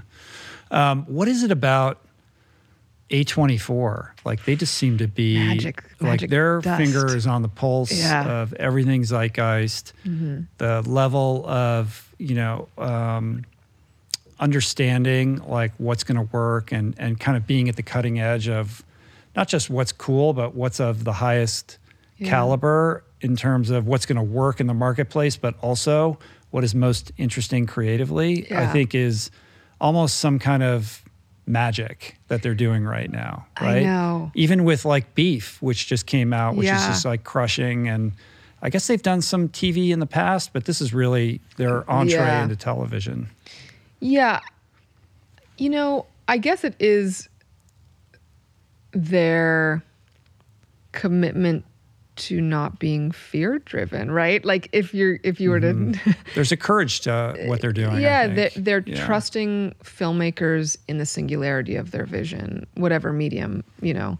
And I think that is a testament to what creates the best work and what speaks to people. Like, I think that's what's so interesting about when you look at like stu- the studio system. There's such an attention to um, creating something for a mass audience, and I think what's misguided about the process a lot of the time is that the idea is that you're supposed to water it down, and when you see some a company like A24 who instead is sharpening the singularity of a vision and that's what's actually speaking to such mass audiences like what a great lesson I think that's so true. Yeah. I think that's so true. I think that's a powerful lesson for anybody who's thinking about you know birthing something creative, right? Like the the the the resonance of it is found in the specificity, Yes. not in the and the specificity is what creates the universal connection, not the other way around. And by watering it down and making it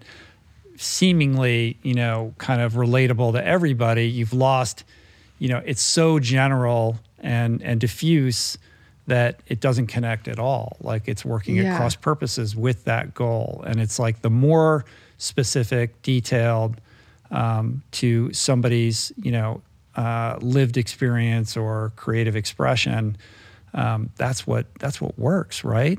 absolutely It seems weird that that would be radical or kind of like the the the contrary, the hot take. I but- know. You know what I mean? But obviously they're you know, they're it's working with them. Yeah. Yeah, and and um, the proof is really in the pudding. I mean, I also think like for anyone in any creative pursuit, making something with an audience in mind to me is always sort of like the death knell, you know? Like make something that you want to like what is the story you want to tell? And that's what you put out into the world. Because when you start to be I think product oriented over process oriented, yeah, it can get you into some trouble. and yet it is a business. And you know there are people sitting around conference room tables trying to figure out if it's going to work in china or it's going to work in this other place. And those are the things that dictate budgets. Yeah, I mean, when I say it's like figure out what story you want to write. If if I was if I was talking to like a filmmaker, I would say figure out what story you want to write. What story you have to write. Um and then think about a way to make it cheaply. you know, like I'm not taking business out of the equation because I think you do have to be pragmatic. If you if you're a first time filmmaker and you write some huge epic, it's never going to get Sure. made. And that might be the story you think you need to tell, but what's if you distilled that story down, what's the contained version of it and then go, you know, figure out a way to make that because uh, every single project I've ever made has had 1,000 no's before there's been any yes. so how do you like weather the rejection because you're in a business you're you, you've become very successful in this business but it's a business of like you said you know mostly no's Yeah. and being able to kind of like hold true to yourself and and what you're doing and not you know get overly dissuaded by that I guess it, com- it, guess comes back to confidence, which is hard, right? Like, because no's will uh, diminish your confidence. I've always had something where I don't believe them. It doesn't mean that I. it doesn't mean that I don't take notes, right? Like if if someone says no, I have to look at what they're saying no to and what I can shift but um, it requires such tenacity to keep going and that tenacity is ultimately like an unwavering sense of self or a sense that you have something that deserves a voice. Um, and i don't know i don't know how how how to cultivate that necessarily except for to just keep going. I think you just have to keep going.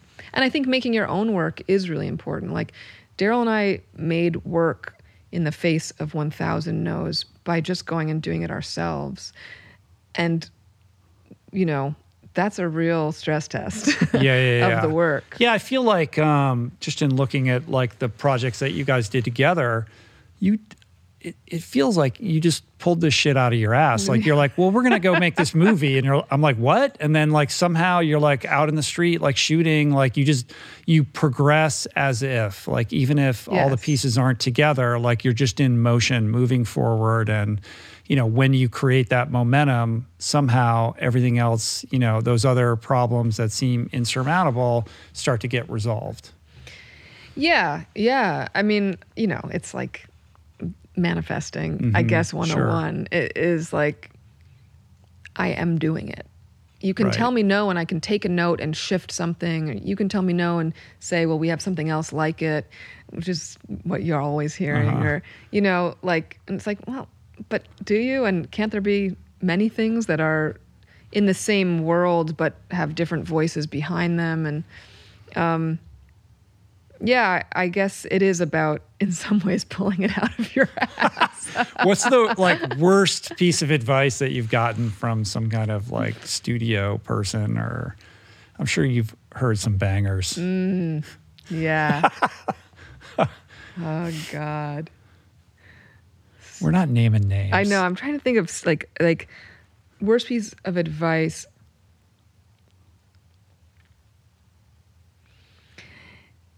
Sadly, like it's almost more diminishing than bad advice. It's it's really just Ad hominem. yeah. hmm I think it was more when I was young, uh, and I've named this name before, and uh, I'll name him again. But I I went to David Mamet's acting school, and um, and I was 18, and he came uh, and gave a guest class and told me that um, my shelf life was short as an actor, and um, that's probably the worst. Wow. the worst piece of advice I've ever been given. if you could call it advice. Oh, no. it's like someone just took like a steaming shit on Uh, my chest. yeah. And like, yeah. Oh man, that could not have been fun. No, but you know, then later he he saw a sketch that I had written and he was notoriously cruel and said, "Who wrote that?" And I said, "I did." And he said, "You should write a feature." So, you know, Interesting. you should write him a letter now. No. this is my letter to him. Okay. David, Dear David. Zoe is on the scene. Um, uh, conversely, what about like some of the best advice that you've gotten over the years? Um, well, I guess the best advice I ever was given uh, was by a producer named Alex Madigan, who took me to coffee and said, You should direct. And I didn't know that. and it's like a wildly simple piece of advice, but I think that it does take sometimes, I think it, for many people, but especially for women and especially for wom- women in film, like this sense of confidence, even if you don't know, or if you haven't gone to film school, if you don't have any, every answer, you don't know every lens, you Mhm. know, that someone saw that and said, go do it. You got it. hmm And it, that's really all it took. To have that outside external voice see something in you that maybe you're not ready to see in yourself. Yeah, Yeah. which I think has happened for me every time. I mean, that David Mamet story was that for me too. Mhm. I was I was writing, but I wasn't like, no, I should go write a feature, you know. And um, even when I was in high school and I was acting, I I was in the chorus of a musical. I, I had no confidence as an actor, and some like parent in the PTA was like, "You're really good. You're the one I'm watching in the background." And and so I guess tell people when you think they're talented because it's really meaningful Yeah. and it's a really hard world across all industries and those are are really character building moments in Mhm. terms of giving someone yeah a sense of value in in the craft that they might be interested in but too afraid to pursue Yeah. Um, I like that. You know, I think that you don't, yeah. Also, you know, as somebody who's older, you don't know the impact that your words have on somebody else. And when I reflect back and I remember certain things that certain people said to me, I'm sure they have no memory of, you know, like that nice thing that they said. And those things really can be meaningful. Yeah, yeah. Um, obviously, uh, um, equity and empowerment are, are, are really important subjects to you in terms of uh, you know trying to you know build on on ramps to you know a career in this business that you're in and kind of changing the landscape. We're in the you know we're in the we're still you know kind of in the wake of Harvey Weinstein and you know Me Too and all that kind of stuff. And you've been you know a, a really kind of powerful voice in that conversation.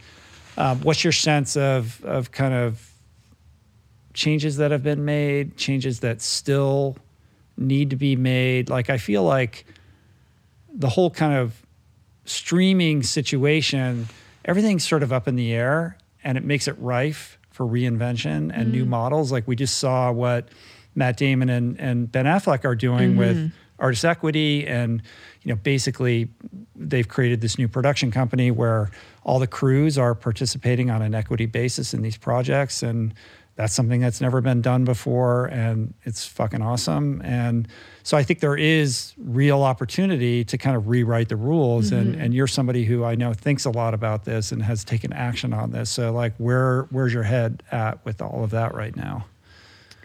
Um i guess my head is is like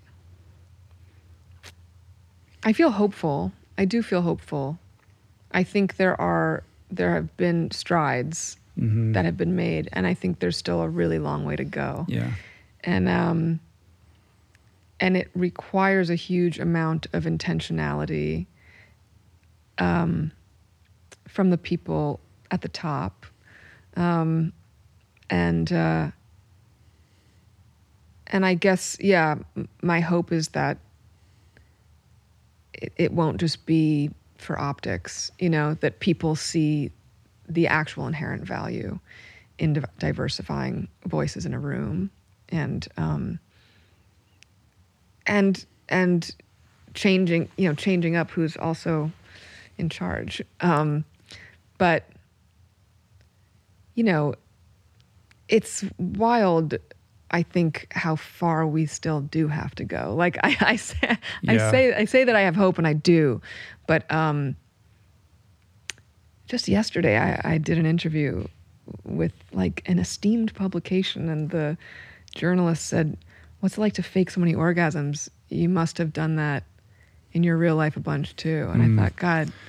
Let's get to the real important stuff. So far to go, man. like that's yeah. top of mind for you to ask me. Um, and and I do think in some ways slip is going to be an interesting test in terms of what you know the discourse will be around it yeah and what yeah what the discourse will be around my exploration of mm. sexuality and female pleasure and um, i hope that it pushes the envelope um, in a good way because i do think that um, that's a part of it you know like that in the wake of, of Me Too, which, you know, we're still in, in many ways, yeah. but um, that I think one of the most threatening things is is women's sexuality. I mean, we look at it with women's reproductive rights. It's like the fact that Roe v. Wade has been overturned. It's just unbelievable the power we hold, you know, and, and how threatening that power is. Um, and I hope that uh, there's some way to um, shift the the perspective. It's the same thing about equity and, and inclusivity. It's like this idea that if we change it, it's going to be a mess or the people mm-hmm. who have been in power so long have to feel a threat rather than a sense of excitement at um, not even you know a, a, change a change of guard but like what that could open up for the world at large and, and for the guard mm-hmm. themselves, you know. or just a paradigm shift in perspective from perceiving it as a threat to perceiving it as the greatest opportunity Yeah.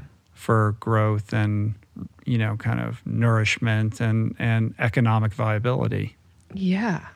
Yeah. And, you know, you look at trans rights just being demolished across the country at the same time as reproductive rights and the same time as racial inequity. And um, in some ways, you know, the, the pushback has allowed for so many more voices to come into the fold where, um, you know, all of these incredible trans advocates are, are, are being you know, are using their platform to say, we're all in this, like, you know, and, and parents of trans kids and all of that. It's like, I feel inspired amidst the, the sort of bleak atmosphere that we're in because I do think we're at, we're at a crossroads. Um, it's just going to take some time. yeah yeah i feel like um, the entrenchment around hollywood specifically is not under threat is the wrong word but um, is you know being challenged to uh, you know reimagine itself Yeah.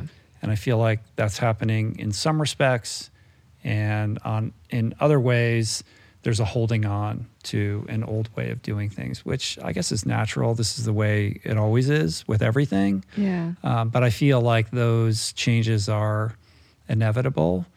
So I'm optimistic, and I think it's a really interesting time Yeah. you know and for yourself as a as a as somebody who's creating in that space in this space um, there's so much more i mean the fact that you're like making the show with roku like there's so many avenues and opportunities to do cool things and they're leaving you alone and you're Yeah. getting to do all this kind of stuff like that didn't exist Yeah. you know that long ago um, and we're at this point now where it's like there's so much shit. Like I have to go, you know, I have to talk to other people and go online and like, what should I be watching? Like there's so many, so much great, awesome stuff out there.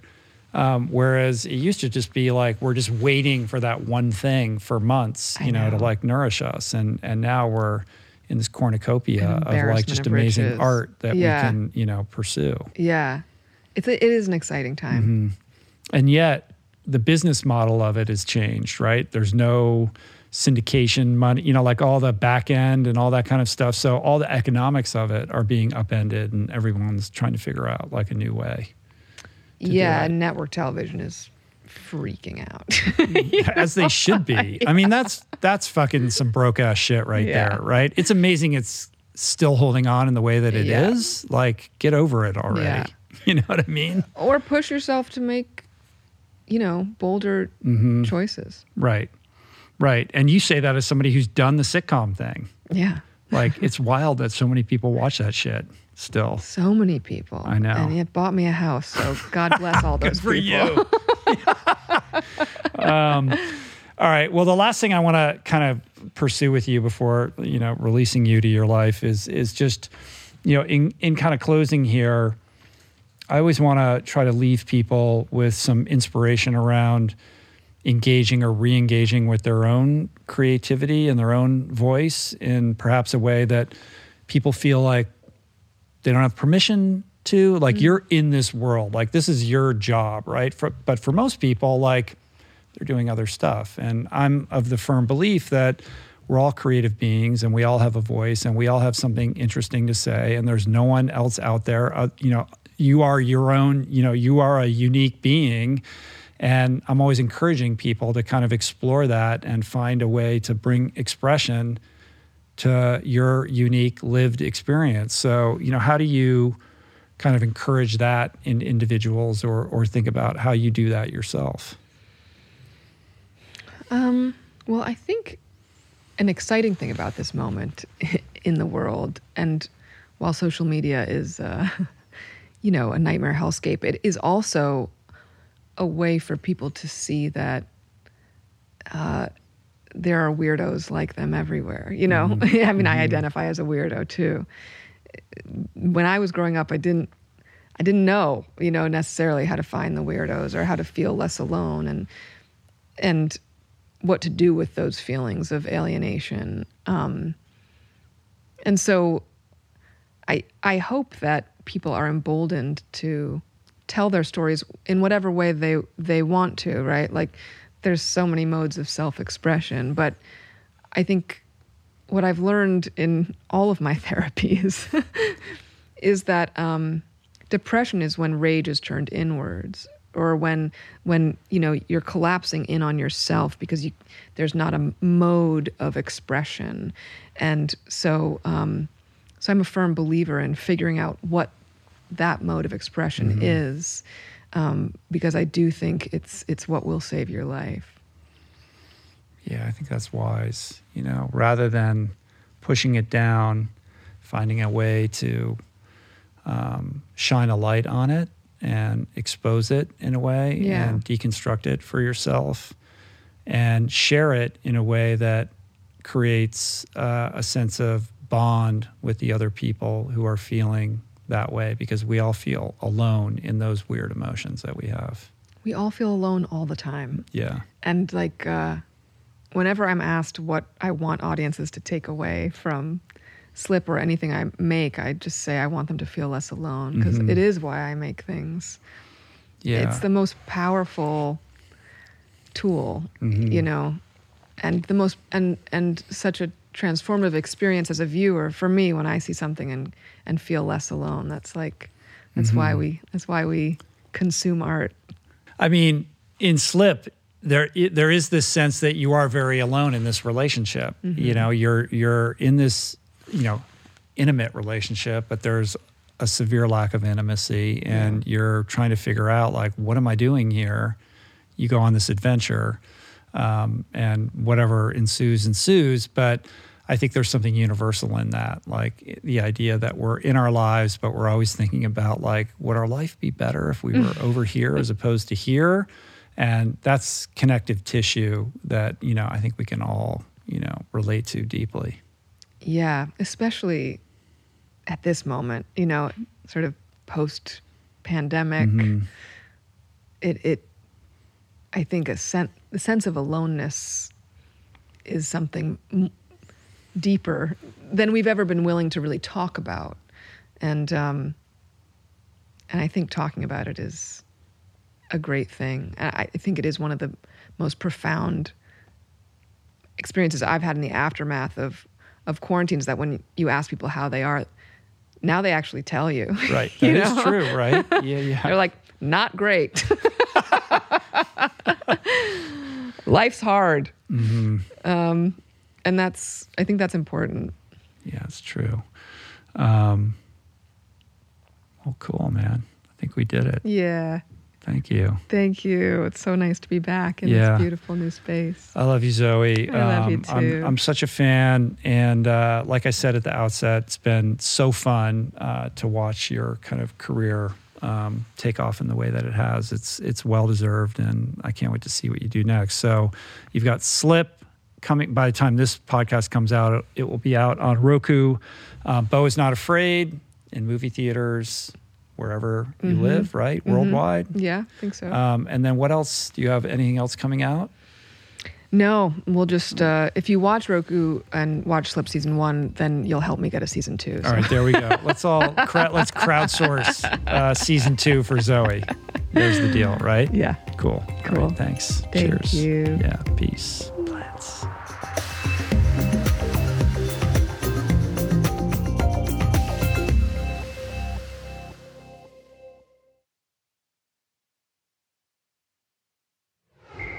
That's it for today. Thank you for listening. I truly hope you enjoyed the conversation.